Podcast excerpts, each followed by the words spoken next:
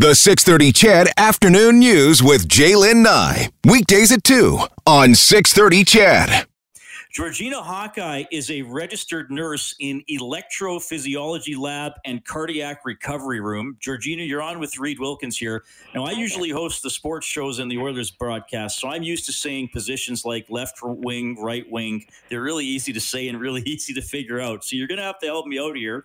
No um, problem. What, what, kind of cardiac issues uh, are, are, you treating in, in your patients? Tell me a little bit about what you do. Well, in the electrophysiology lab, we help with the electrical side of the heart.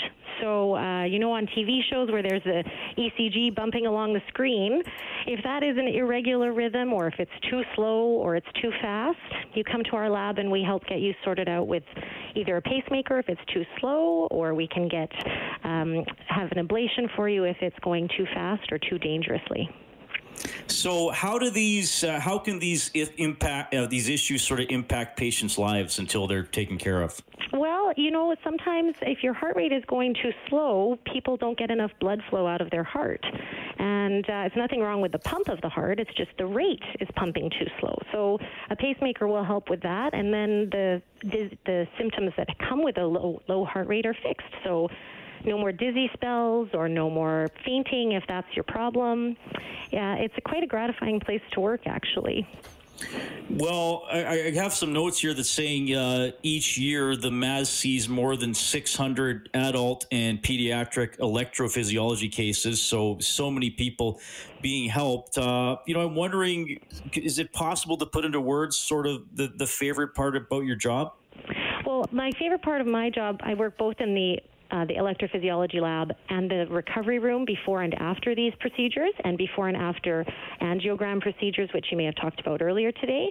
And the best part is that all of our patients have a change over my shift. So they come in, your heart rate is too low, you're worried about your mom, she's falling all the time. We can put a pacemaker in this day and she can go home and her life has changed. Or you come in and you're having chest pain.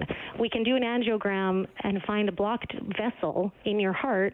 They can put a stent in, and in the same day, you can go home and have a huge improvement in your quality of life it's it's quite an incredible area to work for as a ner- to work in as a nurse to be able to see people have a positive experience over one shift that that changes the whole rest of their life.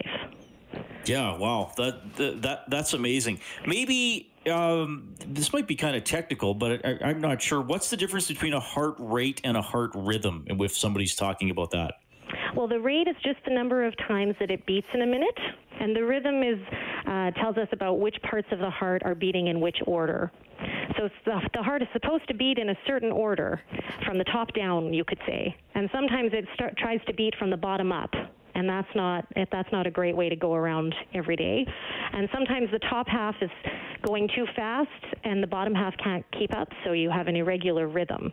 And um, uh, there, there's all kinds of, of, rhythm problems that you can come in with, and we get you onto our EP table, and we can diagnose it from the inside out with special wires and tubes that sit in all of the different parts of your heart, and we can measure from one to the next to see where the rhythm is starting and find the problem areas, and then we can ablate them if it's safe to do so, which means we use radio frequency to uh, eliminate those areas that are causing the extra electrical cycles.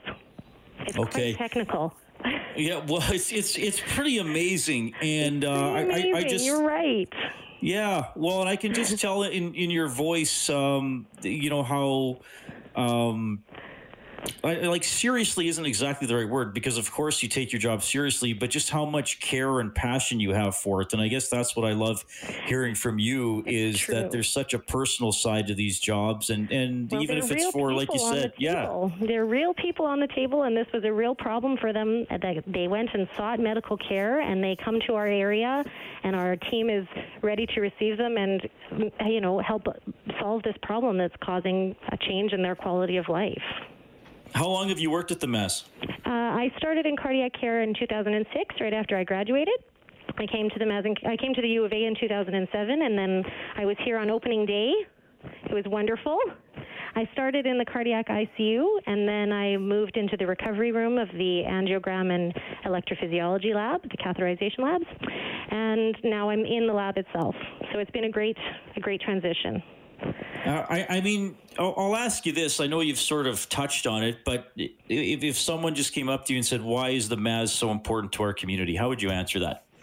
Well, I think everybody knows that heart disease is a really serious problem in Canada, and it would be very difficult to find a family that hasn't been impacted by heart disease in one way or another. So I think everyone can has a, has a personal attachment or a, a personal link to cardiac care, and I think that the more we can do for our patients to have them help them have a better life outside of the hospital, the more we, you know, the, the better outcomes we're going to have all around. Yeah. Well yep. said, Georgina. Did I did I miss anything that you would want to make sure people hear today? Uh, well, just that my area is full of really experienced and supportive staff members, and we all are here to take good care of you. And um, I hope I don't ever have to meet any of these listeners in hospital, but if you do have to come to the Mazankowski, we're going to provide excellent care for you. Well said. Georgina, thank you very much for joining us this thank afternoon. Thank you for having me. Thanks very much.